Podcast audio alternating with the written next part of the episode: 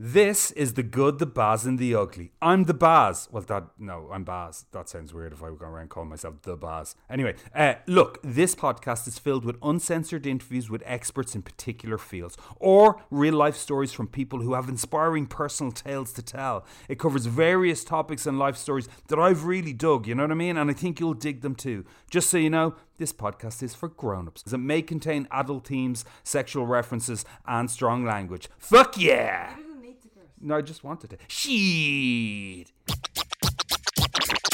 Ladies and gentlemen, the story you are about to hear is true. Hold it now, wait, hold it. I know you're gonna dig this. I think the best thing for me to do is to introduce him. What the? What's his name? Baz Ashwami. It's not Baz Ashwami, it's Baz Ashmawi. Welcome to the good, the Baz, and the ugly, episode five. Look at me licking my paws right now. I'm, I'm feeling pretty good about things. I never thought we'd get it this far. You know, I'm I'm that kid on a bike going, Mummy, look at me. Are you watching Mummy? You know, like no hands. I am sailing. I'm going around giving people advice on podcasts now. I got episode five. We're flying. I'm, I'm delighted. I'm delighted. Um, episode five uh, is uh, obviously is is called uh, "Coffee in One Hand, Confidence in the Other" because this episode, I don't usually do this. This episode is dedicated to my Jakey man. Okay, my Jakey man. Uh, in our family, we have six, six, yes, six. God, that's a lot. Six kids in, our family, and Jakey is the one. He's leaving school this year, doing his leaving cert. Stressful times, exciting times, exciting, very, very, very, very exciting. And Jakey is uh, has decided he wants to pursue something in the arts, and uh, the knee jerk reaction is, oh. I'm not going to make any money doing that, and oh my god, it's very hard to you know penetrate that industry, and you know, you, it's all luck and da, da, da, da. I want Jakey, not just Jakey, anyone out there who wants to pursue anything that the masses see as dreaming. You know, I wanted Jakey to hear an inspiring story, and I've always believed, uh, to a certain level with success in anything, you've got to have the coffee in one hand. It's hard work. No matter what you want to do, it's really hard work. You have to have a really good work ethic. And on the other hand, you need to have confidence. You need to have self belief. You know, and I just wanted them here to hear the tale of, of someone like that. And and that someone, that someone is Krystal Klear. Krystal Klear is a, a, an amazing DJ, right? Just he's is that my phone ringing? That's Jakey ringing now. Jakey, I can't talk to you now. I'm doing a podcast. I'm gonna hang up on Jake. Um, that was Jakey. Um, okay, listen. Krystal Klear is a legend. I, I, I discovered him during lockdown, right? Love his music, right? Love loved it, brilliant. And then I discovered that Krystal Klear is Dec Lennon. Dec Lennon, an Irish guy, a Dublin guy, no less. And I got very excited. Like Krystal Krystal Klear's path to being a, like a celebrated DJ and producer started way back in 2010 with the single "Tried for Your Love," which was picked up by BBC Radio 1's Benji B, and then boom, boom, exploded, exploded. Right? It gained immediate attention from All City Records, who signed the tune, sold out immediately. How you fixed? Sold out. Nice, nice. Happy days is right. Dec has shown time after time that his technical precision, his production skills, and his ability to connect with a crowd, flawless. Declan uh, is based in New York, but he's also in Dublin as well, right? And he is flying around the world globally, everywhere from Miami to New York to the huge super clubs in Germany and Holland, everywhere. He's playing the biggest clubs in the world, the elite of the elite, right? Now, he wouldn't say it himself, he's, he's blown it up. He's had numerous hits. He's remixed with the likes of Groove Armada, Mark Ronson, Ellie Goulding, and even worked with Chic legend Nile Rodgers. What more do I need to say? This episode is about self belief. I don't care if you're a young guy and you know you're a student wanting to become a musician, or you're a middle aged woman and you want to write a screenplay. It doesn't matter. This is just about self belief. This is my chat with Krystal Klear. So look, I suppose it like it's it's funny even calling you Declan because I just think of Krystal Klear when, I, when I think of it. And then when you walked in the door, first thing I thought was, shit, he's big. You're a tall guy, right? What are you, six four? Yeah, six four. Uh, well, like on a good day. Because people at home might know, but big, big, handsome, big, handsome man. I would not say handsome. I would say Ma- def- Mahi I'm- over there is. I'm definitely- Mahi's nodding furiously, furiously. Um, sorry to objectify you by the the Muslim girl in the corner, but but um, but a big, handsome guy, uh, very successful um, during lockdown. A set of 15 kg dumbbells and your Monday moods. Kind of sets that you were putting out, I think, just got me through lockdown. Oh, wow. Honestly, they were like my. I grew up with an Egyptian dad and lots Oh, of kind of boogie music, Yeah. right? Because he was from the seventies, and then all these tracks came out that you were playing, and I was like, "This shit is awesome." That and the fact that uh, I have a son who wants to. uh, What's the What's the college in Dublin? He wants to get. BIMM, right, uh, uh, and he wants to. He's doing his leaving cert this year. Next year, he wants to go to BIMM, and there's this kind of uh, mixture of feelings around it uh, because he's a very academic kid, right? And I, I, I'm listening to a lot of people telling him not to do it Yeah. for those reasons. Uh, while I'm always a believer in, you know, he's a very assertive young guy. It's a very difficult uh, area to get into when you're a creative, but you know his self belief is good, and that's a good start. And you know, sometimes Clearly his application's good too. Some Yeah. You know, shit, man. Like, he, like if that's what he wants, if that's what his passion is, then I'm like, listen, you just, you just do it. You know, don't don't let money be the motivation for you to pursue something you want to do. That's what you want to do, knowing how difficult it is to get into things. Like to get to the level of of status that you've got to as a DJ mm-hmm. must take so much self belief, right? Mm-hmm. I can, own, and this is coming from a TV presenter, right? But but it must be up there with a professional footballer because there's so few people that that get to that level, mm-hmm. and I'm just when I when I first came across you, I was like, oh yeah, cool, and I, I kind of hadn't heard of you, mm-hmm. right? And then I was like, I really like this music he's playing, and then I started looking into you, and then I was like, shit, this guy is different level, like really, like like a real unsung kind of Irish hero, like That's stuff. No, but truly, kind, but but no. like you hear about like the script and you hear about these other people, but get to to get to where you are.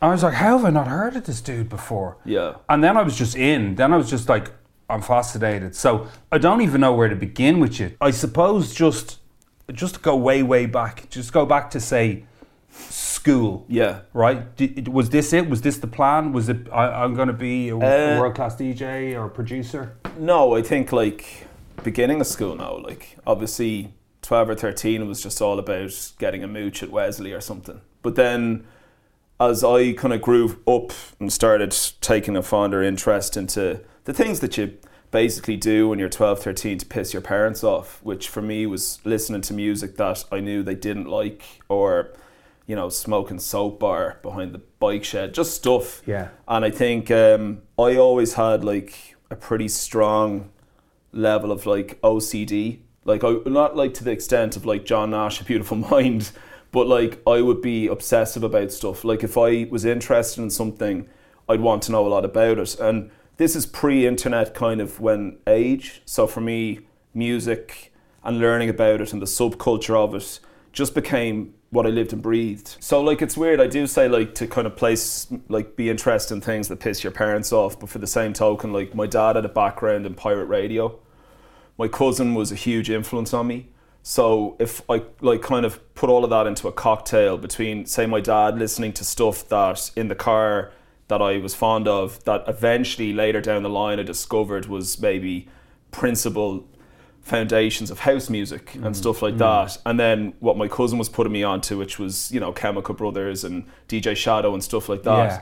It all kind of created this cocktail. And then you just add on top of it whatever you were, the five tracks you actually liked at Wesley. Because you say Wesley, I, I'm 45, and they're just you're not in that ballpark. No. So what age are you? I'm 32. Okay, okay, Yeah. okay. But like I think Wesley was even going back as far as my mother's age, you Yeah. know. No, the thing is is that like yeah, it was a mixture of all those things and I think I I I have a pretty wild imagination and I think I just knew that when I was about 15 and started really like learning to make music, like with drum machines and samplers and the people that I had idolized were producers and DJs and guys and bands and I just was like, you know what, this is it. Like this is it for me. Like there really is nothing that makes me feel this way when I'm just walking around listening to music. There's nothing else.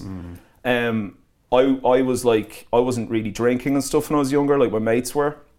so my teenage kicks per se were definitely in, in that realm, the creative realm. I wasn't really getting it from boozing in a park or I didn't I gave up sport in school because I hated authority. So I didn't like do the rugby thing, which was difficult for me because all my mates were rugby heads.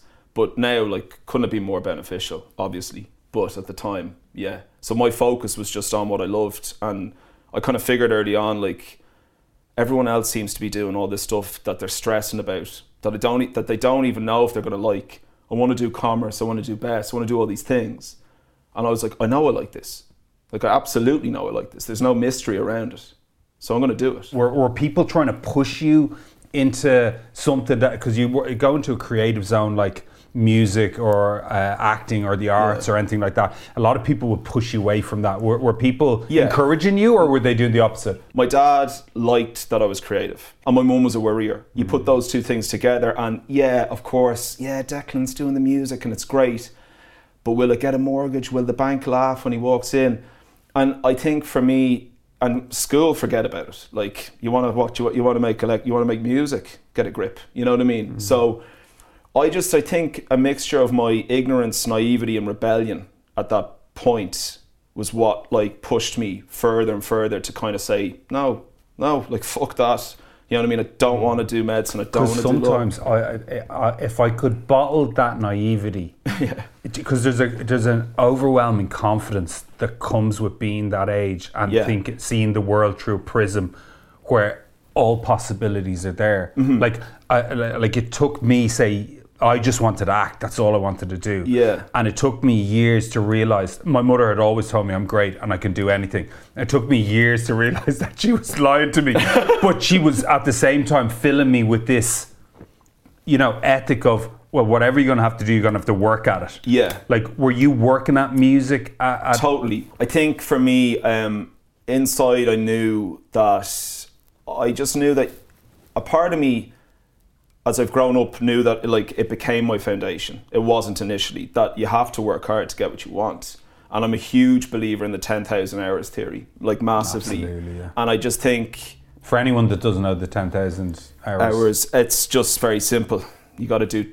They say to be a master of a craft, you need to put ten thousand hours into said craft, and that can obviously be anything.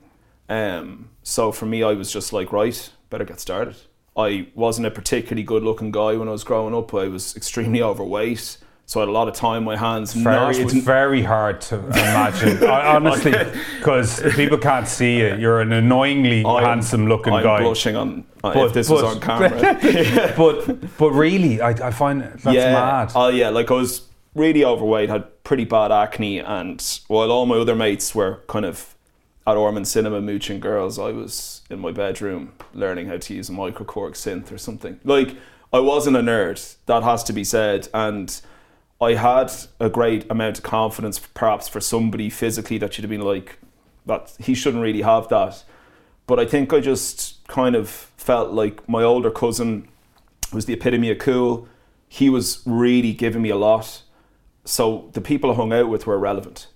Like they were all wearing Abercrombie and Fitch, watching the OC. I was like losers. Mm-hmm. Like I was listening to DJ Shadow and wearing a Deftones hoodie. I was like, fuck these guys. They haven't a clue. Yeah. So for me, I was always on that principle of like, I'm I'm getting direct from the source the best shit about the things that I'm interested in. Yeah. And then I'm OCD. So Was that I'm- where you were getting your validation then as well? Where- where- Like, because I wasn't getting any validation. In, in fact, when I was trying to do what I was doing in, in my teen years, I was getting the opposite because I came from good background. You know, subcultures kind of rely on people that don't have a pot to piss in, and I did have one. So when I was going to Temple Bar and mixing it up with other graffiti writers or skaters or stuff, you kind of get slapped with the posh boy thing, and you kind of have to work your way into that network of people. You and I found that I'm not going to be able to necessarily change my background or my accent. So for me, I was like, I may as well know everything about the shit that I'm interested in. So if anyone questions me on it, they're fucked. Mm-hmm. And that's still how I, I kind of live by. Are you biblically? Are you kind of biblic, biblically nerdy when it comes to music? Is it No. Because you, you said you're OC, so are you? I'm a spoofer. I still don't know how I'm in the room. I, I, honest to God, like sometimes I sit there, like I'm in rooms with people, and I'm like, going, oh, if they had a fuck, if they knew. I remember there was a graffiti crew when I was growing up called Self Taught. I just felt that resonated with me because I often find with something like in creative worlds, there's two kind of there's kind of two types of people. There's like PE teachers. There's those who can like tell you lots about the sport but don't really know how to play it. And then there's guys that can really do the sport. And then if you can kind of do somewhere in between, that's when you're really good at it. Uh, when I when I started acting originally, I wasn't classically trained. Yeah. And other people were. So they had craft that I didn't I hadn't learnt. But their natural ability, like you can train to be an accountant Totally. and be a shit accountant. 100%. While someone else just naturally is just it sees numbers and can just dissect it. But as you were saying at the beginning, like if you could bottle that naivety, like I was smeared in that naivety. Your ignorance or your naivety when you're in a studio or with your paintbrush or whatever it is that you apply it to can lead to a result that the overthinking person will never reach. Hmm. It's like that famous school, art school ruined my art. Anyone I've met that went to art school all said it was beaten out of them. They walked in with wide eyes, open minds, and it was all narrowed because, well, that was done before you. So where did you where did you head to straight after school? Like what, what, what- did you did you go study music? Is that what you did? No, like I got into a course in Ballyfermot that was pretty hard to get into. Again, naivety and ignorance is bliss. I had no idea how difficult it was. You might there might be like a thousand applicants and thirty get in, so it was kind of a tough thing. I took it extremely for granted, but when I left school, I was kind of really preoccupied because I decided to kind of I was playing high stakes poker at a very like professional level. What type of stakes? Um, anywhere between like ten and fifty grand on a Friday night. Holy shit! Holy shit! That's a lot for someone who's just coming out of school. You say that, but then like I had peer, like friends of mine who were No, doing it is. I'm telling you, that is a lo- that's a lot of dough, man. Like yeah, I I said it, bef- you know, before we started, like your disregard of money, but um, yeah, it was, yeah. And if my mother and father knew the lengths of it at the time, they would have had a like. There was an article I think on in the paper, and they spoke about me in it, and that's when I got discovered by my parents that this was a thing. Because Irish it's a very alpha trait. It's up there with with you know driving fast cars. It's it's it's an Aphrodite that other men look at and go, "I wish I was that guy." It's that James Bond esque. I was far from like. Were you still were you still a big guy at that stage? Yeah, massive. It it only got worse. I'm 18 years old and I'm about 20 odd stone. Uh, still have acne. Still only wearing predominantly like LRG, Mecca, Karl Kani because they only made triple XL. Wow. And uh, 44 waist. And you know, I didn't give a fuck. Like I really didn't. I mean, I wasn't getting laid and I knew all of that. And but at the end of the day, I was like, I still thought I knew what was cool. Yeah. And I was like, I could buy a brand new pair of Air Force Ones every week. Yeah. Uh, I had money coming out my arse.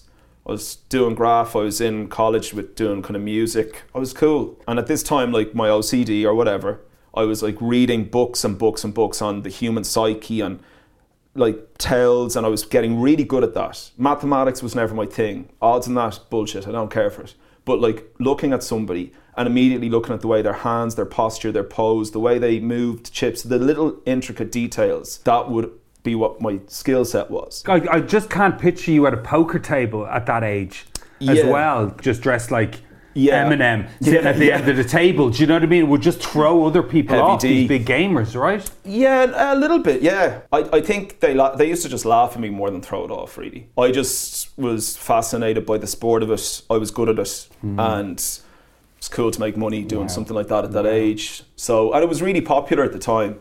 And you weren't drinking. No, no. But then I, I moved to New York when I was first summer or whatever, when I was like 20.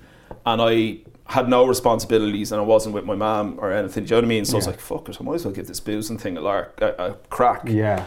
And sure, look, listen, like the rest is history. Yeah. like then my, like, between American food and booze, yeah, it was pretty wild. Yeah. You ended up in New York. Were you based there, or you just went for a summer? You I went for a term? summer. Yeah, I, I knew I was going to go to Manchester uh, for. I got into a really like pretty prestigious course in Manchester in Salford um, that like Johnny Marr from the Smiths curated and all this. I was in music and stuff, and my my parents were still like battling a lot of what the fuck is my, our son doing. And I kept telling them like that I'm like working this thing out, like it's gonna, it's all gonna be, it's all gonna work out. But my mum being a worrier and my dad wanting a son that has a degree, they were like, "Would you just fucking go and get the backup plan?" And to be fair to them, like I believe in a backup plan. Yeah. So I was like, "Right, I'll go." My cousin went; he had a great time. Um, so I decided to go to New York for a summer before. So when did music, like, because you're a producer and a DJ, right? Which you which you famous for? I'm not famous, but I would be known, I guess, universally amongst like the five people that follow me as a DJ. Yeah.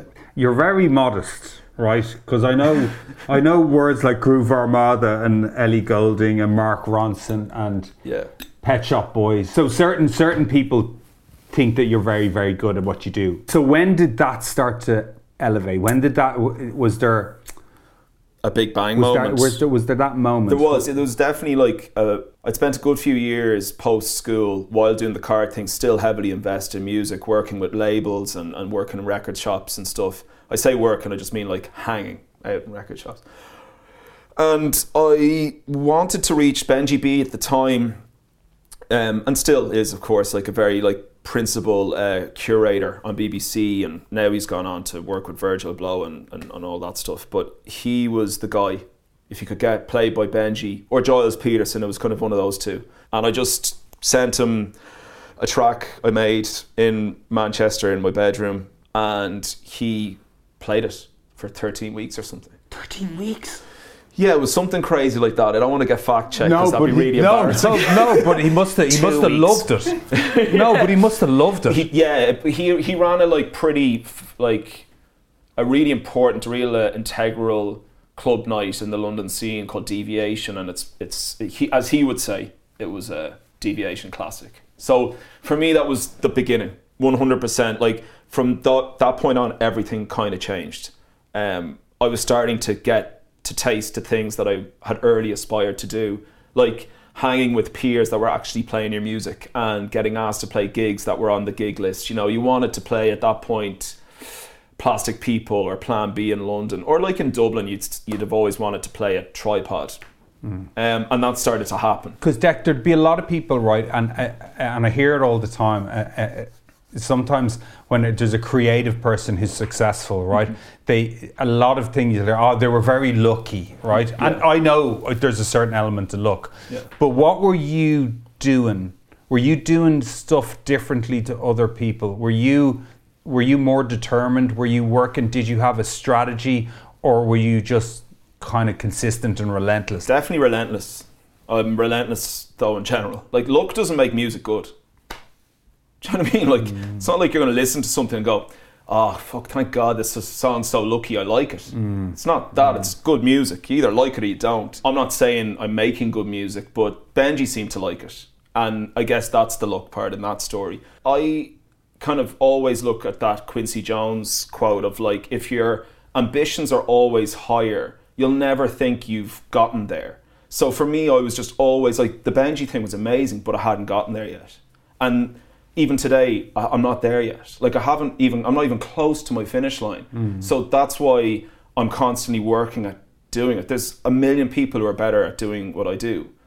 Because what happens to a lot of people is a lot of people set a goal. So we say that goal is to be played Yeah. uh, uh, in certain clubs around the world and, and, and get that recognition. Once they hit that goal, they don't have another goal. Yeah. So they plateau, or maybe ego or arrogance gets the better of and them. complacency, And complacency. which is a very Irish trait. And I think it was something I I used to always like hear old man old men in the boozers when watching Irish sport saying oh, they're ahead now, so they're going to lose. And I used to always think about that like every time, and it was true. Mm. And I think I was always like, that's fucking Ireland sometimes. Like, and it used to really piss me off. And I think when I was in my early teens, or my, like 18, 19, whatever, sorry, my my mates were all obsessing about DJing. It was very cool at the time. They were all playing in clubs. I kept to myself because I was like, you know what? If I aim for Ireland, that's all I'm going to fucking get.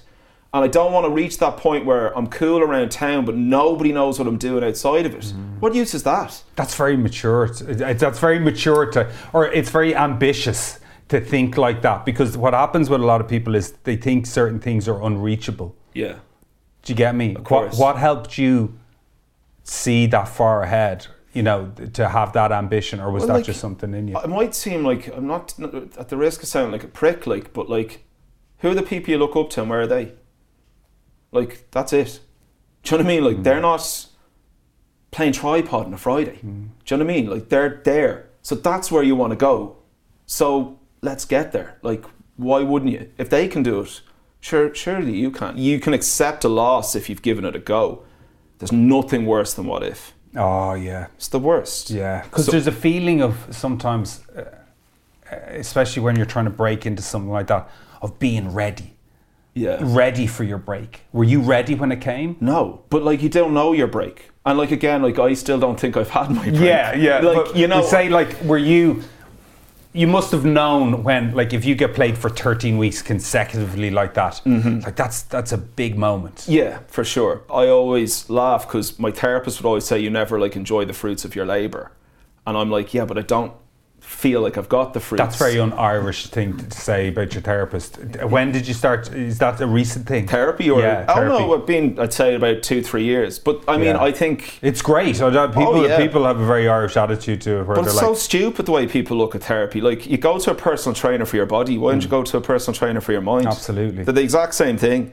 It's literally you go to a trainer so he can show you to use weights. You go to a therapist to show you how to use your emotions. Absolutely. So I mean, like, yeah, I, I couldn't encourage enough. when th- when that when that Manchester thing happened, right? Yeah. You're in Manchester and you start getting played all over the place. Mm-hmm. You still you still sorry, I'm not obsessing about this. I just I'm in awe of the fact that you were ever anything other than what you look in front of me, right? So yeah. were were you you still because you look like a bloody DJ to me.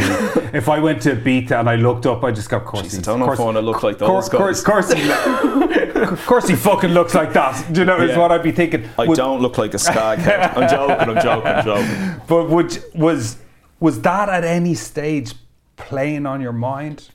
Not really. Like, I mean, I, I, I went to uni in the UK, and for anyone that doesn't know, it is exactly like you see on TV, on Hollyoaks, on whatever. Like, it's just one quit shots, birds and lads everywhere going mental, drink drugs, all the above. It's brilliant. And I think, like, at that age, I was Irish in Manchester, which is like golden ticket. Yeah. So my weight didn't bother me. I was, you know, obviously hooking up with girls in uni because of my accent and perhaps the fact that I was doing something that was a little bit You cool. were cool, yeah. Yeah, whatever. Like maybe I don't know. Like it, there was a lot cooler people than me- me, but I I'm, I found my niche, and then I guess I yeah I I I reached a point where it was my last year of uni. My weight was still horrendous, but like I had like a cool haircut and my acne had gone, so I was like a little bit there. You know what I mean? Um, still wearing LRG, and then I was living with a girl at the time uh, who I really liked, and I knew she didn't like me. You know when you just know, but you know when you haven't said it. That's hard, isn't it? Yeah, it was crap. It was terrible. Yeah, but I mean, it was the best thing that ever happened to me. Like much more than Benji. And like, listen, if Benji's listening, like that was amazing. Don't get me wrong, and I appreciate it. I owe you, but like, there's no question about it. Like, that girl was the spark that changed a lot of things How? Why? because I really liked her. First, like big crush situation, and I knew she didn't like me, and she left, went back to the states, and a mate of mine disclosed. But you say didn't like you. She obviously liked you, but but you mean in a we were mates. I was the cuddly best friend. I was the exact thing you don't want to be as a guy when you're hanging out with a girl you like. Oh, yeah. I was the the GBF. You know, I was the guy that she'd tell me about guys that she fancied, and you're just going, fuck with the ground, just eat me. You know Oh, what I mean? yeah, the yeah, worst. Yeah, yeah. and eat her too. so we'll both be stuck together under the ground, and it's just us. um, but like, yeah, I think she she fecked off back to the states, and my best mate at the time was like, uh, "Listen, Harsh, I don't mean to hurt your feelings here, bro, but she had told me like straight up if you if she said I believe the phrase was she was hammered and was like if he wasn't so fat, I, he's quite good looking. If he wasn't so fat, I'd probably give him a shot. And I was like, what? Hold on. My weight is the reason why I'm not getting things that I really want because I'm like massive hopeless romantic. A, a, a, you know, a woman in my life means ten times more than any money or success. Really? Oh, 100%. You can't That's take very- that shit that's with very sweet. You're never going to get the answers to the theories that you really want to know. Money's going to come and go. If you're lucky, your health will do good. If it isn't, it is what it is. But like, find someone you love more than yourself, and then you'll survive. You'll get you'll coast through a lot of it. Yeah. You know, I think that's the real self-actualization. The other stuff is nonsense. And it's it's I think as well it's the fact that someone someone can get to know you. I, I always say this about my missus and still fucking like me. Yeah. Do you get me? Like it's too exhausting to go through all of that Exactly. and show all your flaws and let someone completely know you and still think you're all right. Do you get me? But then again, like for me, it's like how much better is music when you're listening to it with somebody else? And you know, me being like, uh, I I learned this so uh, the hard way. But the last three or four years of my life, I spent virtually on my own DJing, and like my mates are like, "Man, that's mental. You were here and there in the weekend." I'm like, "Yeah, I was there by myself." There's moments that. I don't think memories are the same unless you've shared them with somebody else, and that's why I believe like nothing better than to share it with the other person you love and care about. Yeah. But um, yeah, she said that to my friend, and I realised that that was like a big restriction on my happiness, and I was like, "Fuck that!" Right? And it was like, "Watch this now. I'm gonna not only lose all the weight, I'm gonna make her regret the day that she said anything like this about me, kind of thing." And I kind of cracked on, and that was that, really. so she went off to America. You decided, or I'm going to make some life changes. Yeah, hired a trainer and went down that route, route for about six months. And thanks to thanks to her, like I owe her massively because I needed that. I can imagine. I can kind of picture your personality and your confidence, and you had all that with weight. Yeah. right? So, where was the unhappiness? You just weren't. You you didn't feel you were the Man, best like- version of you. Is it that?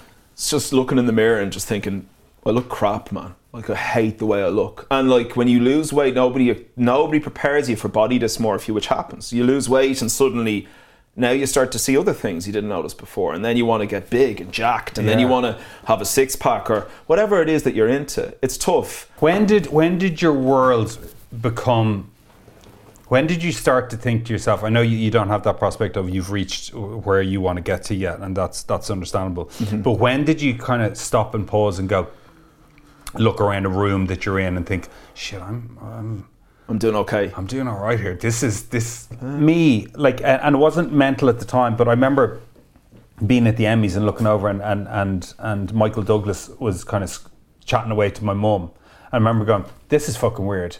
This I, I I could recognize that this is a weird moment for the memory bank. Yeah. Was there a, a stage where you were looking around and you saw maybe other famous people that you were mixing? With? I with? did. I, I. Okay. Yeah. All right. Well, there was definitely a, a three day situation in 2013 that was pretty mental. Um, there's this club in Germany. It's pretty pretty renowned. It's called Berghain, and for most DJs, it's like the Champions League final to play there. It's a pretty big deal. Uh, I had my debut there, but my mate Skream rang me up about the week before and was like, you know, mate, I got asked to get you on board. We're to DJ Kate Moss's 40th.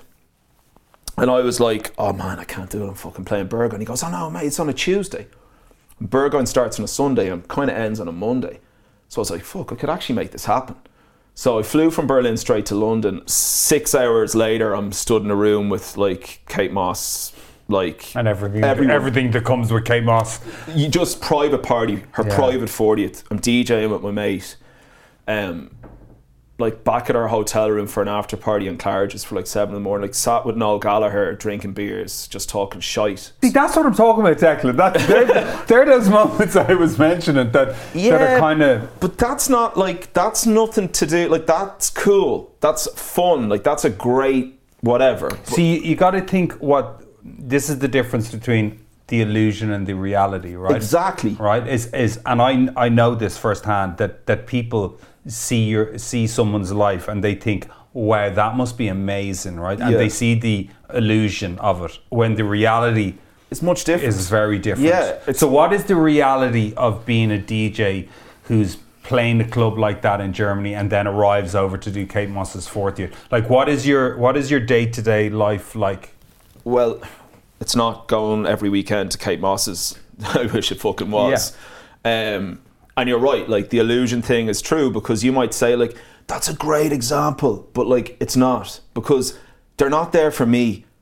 Nobody in that fucking room really knew what I was doing. I was just a guy at a party like anyone else. I wasn't fecking one of the Geldofs. I wasn't bloody Harry Styles. I was just there with my Irish ignorance roaming around a hotel suite. You're very modest, but if you walk into a club in Germany, they're eh, coming to see Krystal Okay. Klear up on the decks, Well, right? So yeah, they're, they're coming solely for you. So in in that scenario, like I suppose it's I, I- can com- the only thing you can compare it to is say a stand-up comedian on a world tour. Okay. right? You're playing to venues, maybe big venues, 5,000, 8,000, 10,000 people, right? Yeah, And you're in a room every night on your own yeah. right? Are you partying along with it? Because that's what the perception would be that you're you're raving it up and you're Yeah. partying nonstop. Is that the lifestyle you're living? There was like there's been kind of in my opinion two stages of my career. One was when things started to go bananas at that like Kate Moss time 2012 2013 things were like the bananas button got pressed hard and I was DJing two or three countries a week. It's kind of natural um, when you're that age and all of this is happening to just develop like a bananas ego. And you're young still like you know I was 25 and like sleepless nights were easy. That stuff was fine. But that's really detrimental. And you don't know it at the time. It's hindsight that le- lear- teaches you that lesson. So to make a comparative between where I'm at now with my career Yeah. it's weird because it's a lot more intense. There's ten times more travel. Um, the gigs are a lot better, a lot sweeter. The money's definitely better. But What it, this is Yeah. going to sound really crass, and but I'm, j- I just uh, for for a DJ Mm-hmm. at at it playing a huge club. Are you a resident DJ? no, No. So you you they just hire you in for certain gigs. you just get booked like a comedian would in a gig. Yeah. Yeah. so what type of money is it to to to book a DJ at, at your depen- level? It kind of depends. Like it depends. You know, like some places are, you could get some. It really depends, man. It's how long's a piece of string. Like you're not going to get a hundred grand to play a club to two hundred people. Yeah. Mind you, I've never been paid a hundred grand to do a gig either. What's the most you've ever been paid to play a gig? Um, no, not not going to answer that. I, I, I, love, I love it. That's, that's, a no, that's a no. Yeah. That's okay. It's a lot of fucking money, though, right? Yeah, right. uh, It's, no, it's but like is the- it is yeah. it more than you imagined when you were younger? Um, well, yeah, no, like it's definitely listen, it's definitely more money than I'd imagined. But for the same token, like as I kind of explained throughout this, like money doesn't enter my realm in the decision making process. If a massive company is trying to like underscore me, fuck that. Do you know what I mean? Get what you deserve. I say that to anyone. It's just the principle. Compassionate business. Everyone should leave the table happy. Absolutely. Do you know what strikes me about you, just from chatting to you, is that you didn't fall in love with the illusion of being a world class DJ and producer. You fell in love with be like really succeeding in that industry and making great music. Yeah. While other people sometimes it's the trappings of that world that they fall in love with, Yeah. rather than that stuff doesn't interest me at all. You're dead right. Like the stuff, the, for me, the tangible stuff is what I care about. To be able to look at a piece of paper and know that I did those records this year and that they were moderately successful or they sounded the way that I wanted them to sound or my certain peer group were listening to them and talking about them and they opened doors for me in other worlds. That's much more to me than the good time stuff. And it's annoying because I do look back at some moments in my life. I'm like, I really didn't party as hard then as I should have. That that's important too. There's no question. Like it's just about finding that finite balance between like not letting your ambitions get the better of you and then letting them totally run riot with you. Because I imagine a lot of people who were would be l- lucky enough to get themselves in that situation that you were in, you'd burn out pretty fast, right? Wouldn't you? Like I've burnt out a few times. And so, like, yeah. uh, how do you like? You seem to me like someone who'd be quite professional.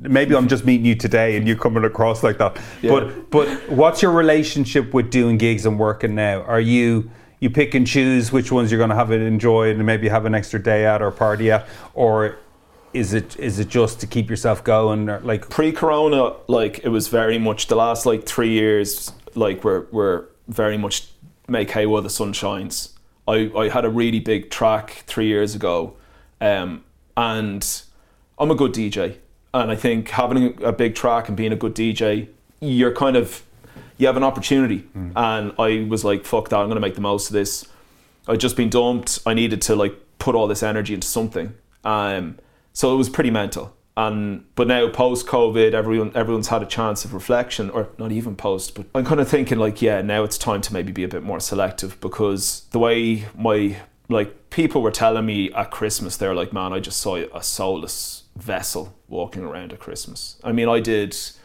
t- twelve countries in 14 days, uh, and that's back and forth from America twice at the beginning of December. that's wild, man. Like we're talking like finishing a rave in Manchester, straight in a car down to Gatwick, flying to Miami, playing in Miami once at 11 p.m. and then again at 11 a.m. Are you in a posse of other DJs? Or are you, I'm like, by myself the whole time. Now, yes, you get to the gigs and there is peers of yours there, but, But then, then like, they're all heading off to different places, and you're all doing different gigs. You're not on No, a there's- circuit, are you? No, there's a bit of circuit involved, but then like they're all on different energy levels to you, Sure. and like you know what I mean. Yeah, it, yeah. it doesn't always align, um, but that's like when you're doing that stuff on reflection, you're just like, this is ridiculous. Like this is obscene, and I'm 32. Granted, not like old, but I'm not young, so. Uh, that's the young man sport now, and for me, I think it's about trying to find a bigger balance. And what I want to do creatively is totally different to that world, anyway. Tell me this. Yeah. How do you how do you fight off self doubt? I don't. It comes weekly. Self doubt is um, is cancer. It's in you forever, straight up. I think there's people in this world who defeat self doubt with just an obscene amount of positivity, an amount that I don't think Irish people will ever obtain. I think cynicism is just in our bloodline, and I think that's great. It's an awesome quality, and I think that part of me has got me into the room with people or whatever. It's a little bit like asking, like, who's to say it's not good what you're doing? Really and truthfully, who's to say it's not good? I mean, tons of shit is rising to the top, so maybe something that you're doing might rise too. I always, you know, I surround myself with people that at least not only will they give me an honest stroke of the brush, they'll also keep me in a good place with what I'm trying to achieve. You know, Are they peers in the industry, or yeah, or friends. Like I think the people you hang out with are a big factor towards where you're going to go in your life. I try to surround myself with people who will encourage me to want to be the best that I can be. And if I decide to do something that is a little bit off the beaten track, they're not going to like take the piss out of it or make me feel stupid for doing so. I think for the most part like surround yourself with the right people and then the self-doubt can at least be kind of neutralized. because sometimes that we, uh, I have said this a lot. Like, but but sometimes if you if you hang around with stupid people, they can make you stupid, and if you hang around with with clever people, they, you know, or kind people, they they make you better. Um, now, obviously, we all have that friend who's just negative, and you accept that. Yeah. I suppose. Are are you your own person in the sense that? Do you rely on other people for, for parts of your happiness, or I used to a lot. Like I felt that like especially like my career took a massive lull in like 2015 and I burnt a lot of bridges leading up to that point because I was an arrogant fuck. It just happens. You become a dickhead. And I burnt a few bridges but got back with an ex and I just felt like that's all I needed. And I was getting constantly affirma- you know affirmation from my missus and stuff. Um and so with when she broke up with me and I kind of was thrown into another deep end as such, it made me realize that codependency on anything is quite unhealthy. You need to have your own belief in what you are as an individual. As hard as that might be, and self love is a term that's thrown around so loosely as if it's as easy as buying a Mars No, bar. yeah. You know, in the last three years, I'm still trying to get to that point. Like, I know you say I'm being modest, but I don't believe that I'm a handsome guy and I don't believe I'm in good shape. I work really hard to maybe hopefully reach that point where I will feel that way, but I don't believe that. I think that's a lot to do with obviously a deep psychological view of yourself. Yeah, it's fat Maybe. boy syndrome. Yeah, 100%. Like it, it seems to me like that. Out of ten, Mahi. You're under a lot. I tell you, you're under a lot of pressure here. Mahi, Mahi, Mahi's, Mahi, Mahi's waving, waving all her fingers. Um, but that's only that's only aesthetic, right? That's only Yes, that aesthetic. is, I suppose, like you can't rely up- on people, I don't think, to make you happy. I just think if you go down that route, then you're going to be constantly disappointed. I'll tell you that from experience. I put a lot of faith in others to bring happiness to my table. And then naturally, they don't. They've got their own shit to deal with and lives to get on with. I realised then, like, you kind of have to do your own, create your own path and rely on yourself. And at least then the only person you can give a bollocking about it to is yourself. Mm. Because I remember someone, it's funny, you, you said something earlier on, it just triggered something with me. I remember someone asking me before, you know, if laughter wasn't the best medicine, what would it be? Yeah. And I was like, getting humbled. Oh, for, man. Getting humbled, man. Yes. Especially when you've reached that level where you think, I'm the, I'm the shit. Yeah. I'm the shit right now. I got everything I want. I, I, I've, I've done it. I deserved it. You Totally, know? man. And then it, it's taken, or you lose your footing slightly. I Getting think- humbled slightly. I think I'd be I'd know more about that than I would music. At one point, so like you know, just a, just to give you a brief setting the scene, like 2015, things couldn't seemingly be going better. You know, I'm getting paid great bread, good mm-hmm. gigs, good parties, got a good name in that whole circle, whatever. 2017, and you know, misses and all that. 2017, no agent, no manager, nobody really wanted to book me, no label really wanted to release my, release my music. And I said, you know what? Fuck this. I've got a missus that I love. I'm just going to move to New York and be with her. Be happy. Fuck this nonsense. And then she dumps me.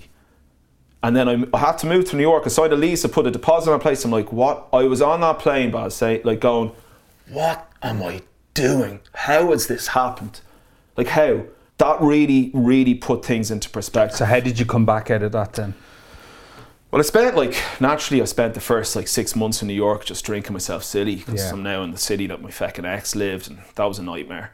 But I reached a point where I was at a bar with a mate of mine, and he just turned to me and was like, "Listen, man, you're a mess." He's like, "You're a fucking mess," and God bless him. Like, he he he was like, "I'm gonna get sent, you know, uh, send you a couple of books, some stuff to read." And it's on like some spiritual stuff and visualization. And Absolutely. If you had Visualization is fucking brilliant, right? yeah, massive. But if you had told me this a year before, I would have told you like, you know, fuck off, go buy a hemp hoodie.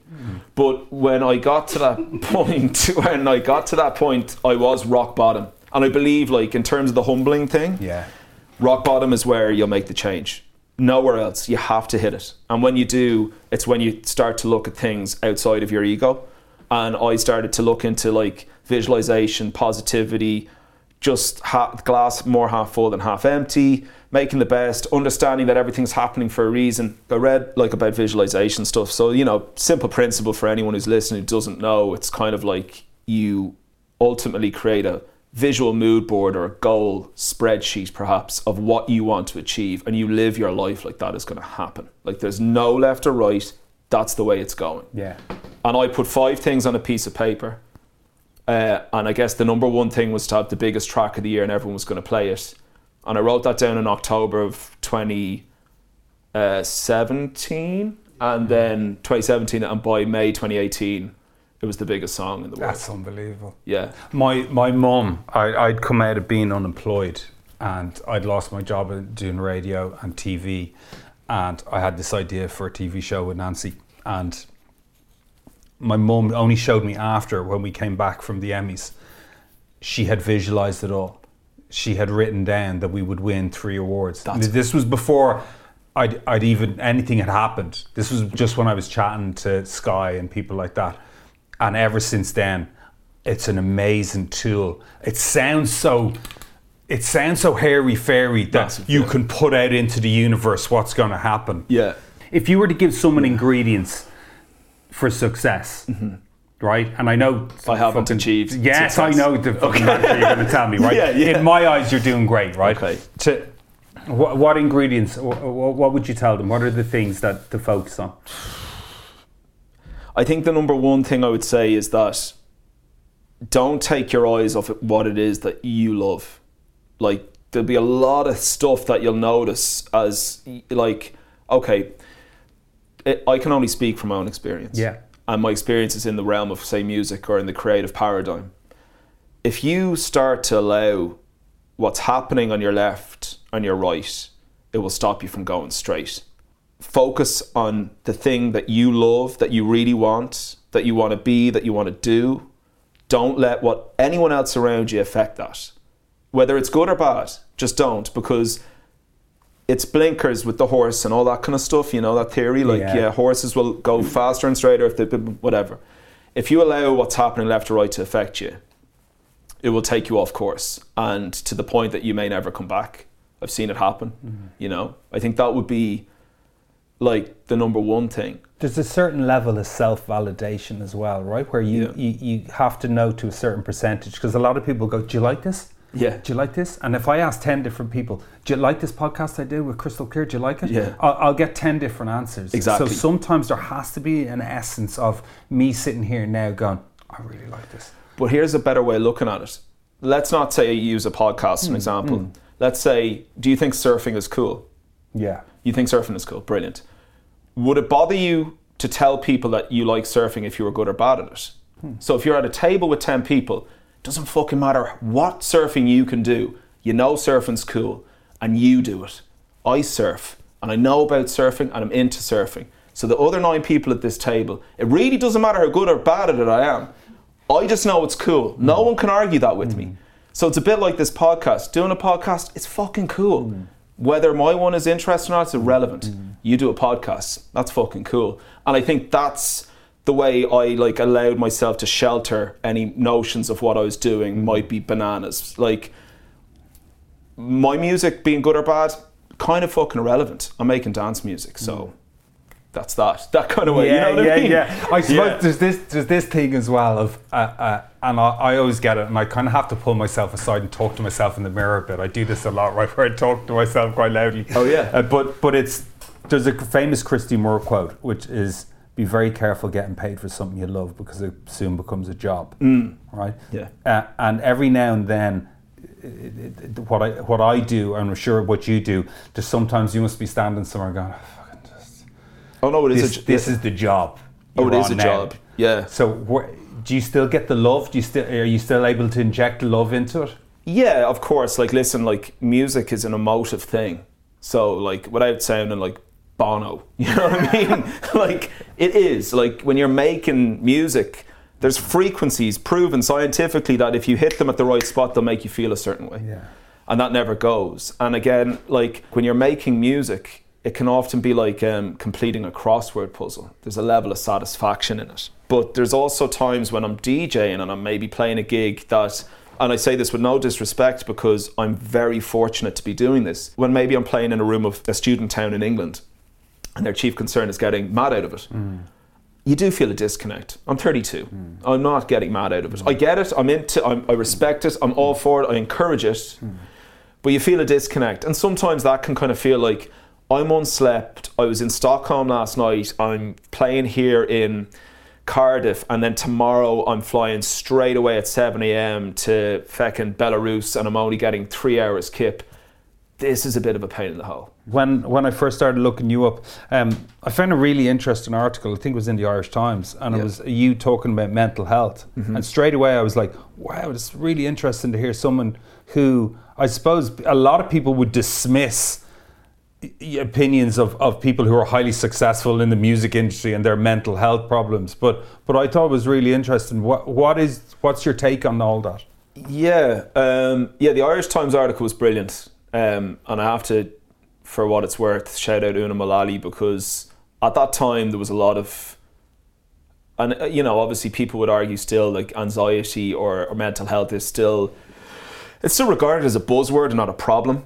You know, like it's still to some people regarded as ah fuck's sake, would they ever just take a chill pill kind of thing. The thing is, I think what people underestimate. I'm not a is it Generation Z or Xer or you know what uh, are you generation Z 31 you're a millennial I, you? I'm 33. Am I a millennial? Born in 87. Yeah. Okay. So yeah. Okay. So I'm a, a millennial, I guess. Um, the thing is, I think you know, I had this conversation with my mother recently. Um, I think people, maybe an older generation, are kind of blissfully unaware that your insecurities are being broadcasted to you every hour of the day in the world right now.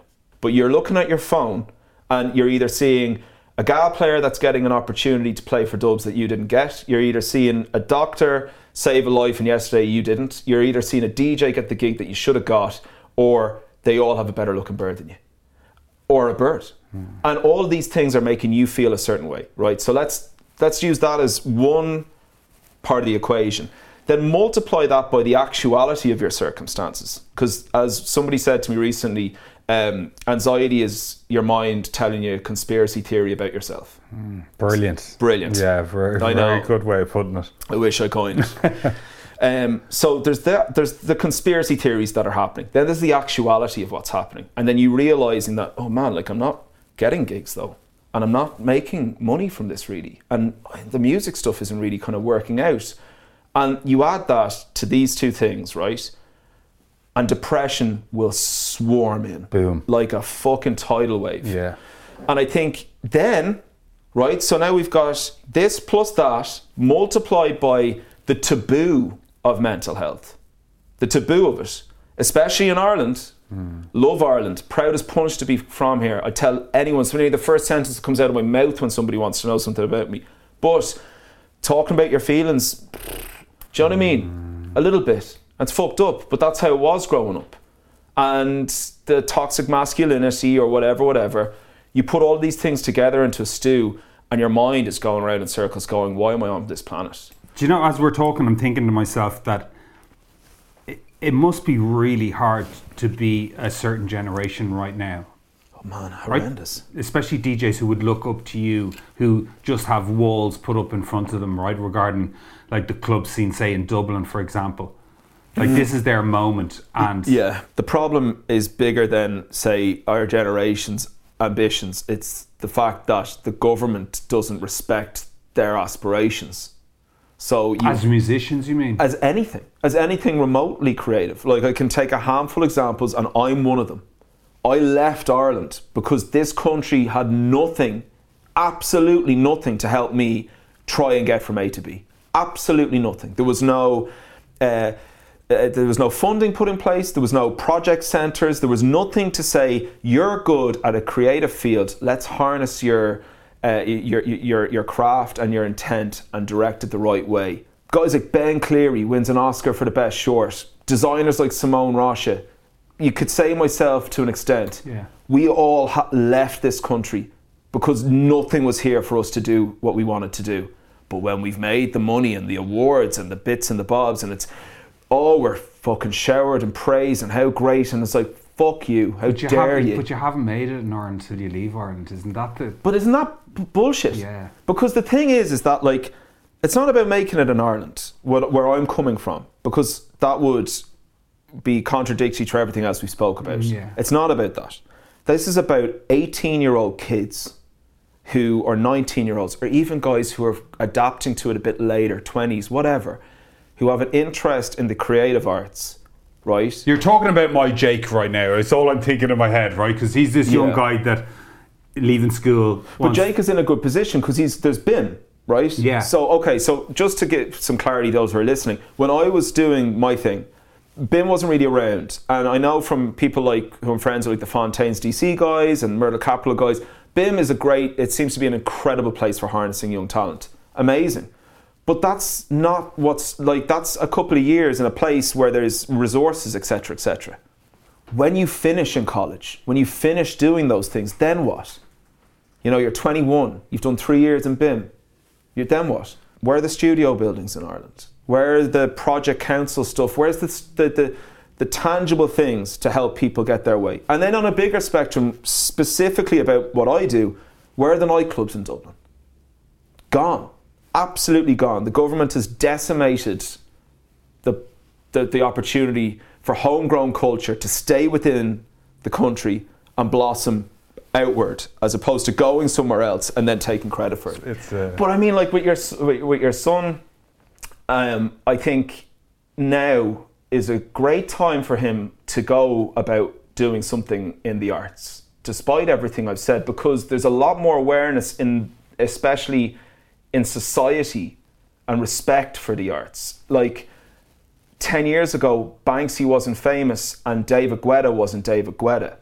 My mum knows who Banksy is. She knows who David Guetta is. Mm. And it made her understanding of like like mates more like Macer and my my gig, it gave her an understanding not that she ever disrespected them, but she understood that there was not only an economy financially, but personally to a world of people. And I think that understanding in society wasn't there a long time ago. So for your son, whether or not the institutions are put in place for him to become a DJ or a trad singer or a guitarist in a band, there's places like BIMM and stuff, and there's a society of understanding that at least coerce him in the right direction. It's really good to hear you say that. You know that because I'll tell you what it is. I, I had so many people throughout my life, especially when you want to do something creative, Yeah. tell me don't do it Yeah. and laugh me out of it. So where it ended up, I'm sitting in an estate, sitting on a wall on my own. But I was one of those people that just was like, I'm a fucking do it anyway. Yeah. Right. A- And and sometimes it just takes one person to believe in you, but sometimes you don't even have one person. Of course. And in his world, I just know the quiet mood of everyone around him, kind of going, "This is this is a risky move for you." While I'm like, if you love it, if you love it that much, and you're that bright as Yeah. you are, you know what you're doing. the thing is is that like whatever your son decides to do now it's important that he does what's really inside his heart because there will come a point in time suc successful or not where he'll start to make decisions because of rationale and not because of passion Sure. And I think harness it so that he goes entirely with his passion now. Yeah. So he doesn't live with regrets. I have more friends of mine, and if they didn't follow their passion, they went down the wrong road, which was the road that they didn't want to go down. Mm. They went down what they thought society should tell them to do. And they became alcoholics or they became habitual drug users because it's like getting over a girl that never existed. I just think it's the wrong path is to when you're that age is to make a choice purely based on I think I'll make the most money doing this. Worst decision you'd ever do. Right? It, it can't be the right choice to ever do that. ever, ever. I man, I look. The fu- the irony of certain questions in this interview, interview podcast conversation, Yeah. sorry, is that I could have made decisions that would have made me a household name. Well, It doesn't mean that the product I was selling was good, or and it certainly wouldn't have been the product I love. But like, I've been given offers and opportunities that were bananas, ridiculous, but they weren't what I was into. They weren't what I was about, and I wouldn't have been able to suffer the lack of integrity that came with them. I would have lived my life thinking, I've become the monkey with the drum kit. I've become the person I didn't want to be, and that's because I decided that those six figures at that bottom of that page was more important Yeah. because I go to bed knowing that no matter what happens, I'll always be able to look at myself in the mirror and be like, I'm proud of what I'm doing. Like I am proud of what I'm doing. I'm proud of what I've achieved. Um, the person who becomes my wife, I'll always be- proud to to share that with her and what have you. And I think that's worth more than any money. One hundred percent. Man, I think that's the best out I'm ever going to get. Listen, the, the, the, the mildly successful and very average looking Declan Lennon, thanks a million, man. It was an absolute pleasure I'm chatting sorry, to you. I, I, ha- I hogged the mic. No, listen, I loved it. I loved it. Thanks so much. Oh, thank you for having me. It's a pleasure. Yeah. I could speak to Declan for hours. Look, there's a big difference between dreaming and confidence. With confidence, your feet are very firmly planted on the floor. It's a work ethic, it's a focus. And then there'll always be doubters. There'll always be people telling you what you can't do. That's just life. That that really is. And yeah, you're going to fail. I can guarantee you that. The only thing is I personally in my life have always learned much more from failing than I ever have from succeeding. Just do do what your heart wants you to do. And then later on in life things will happen and you know, like Declan said, having a backup plan is a great thing.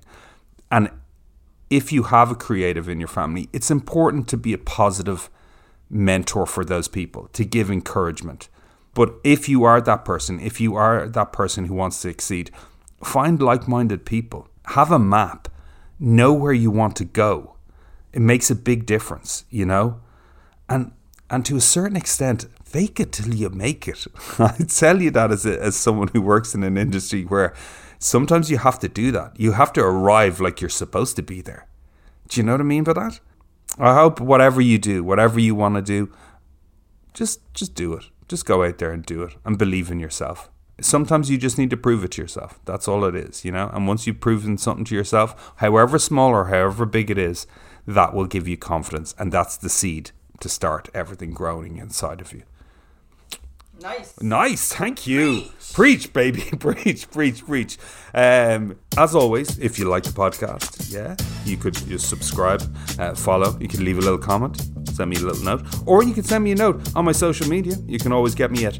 We, we have this argument every week. uh, B Ashmawy at B Ashmawy or Bashmawy because it's B A S H Be a schmawi.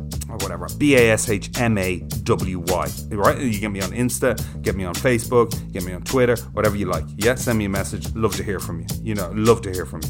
Um, that's pretty much it for this week. What am I going to say? I don't know. I've said it all. Good luck in the cup.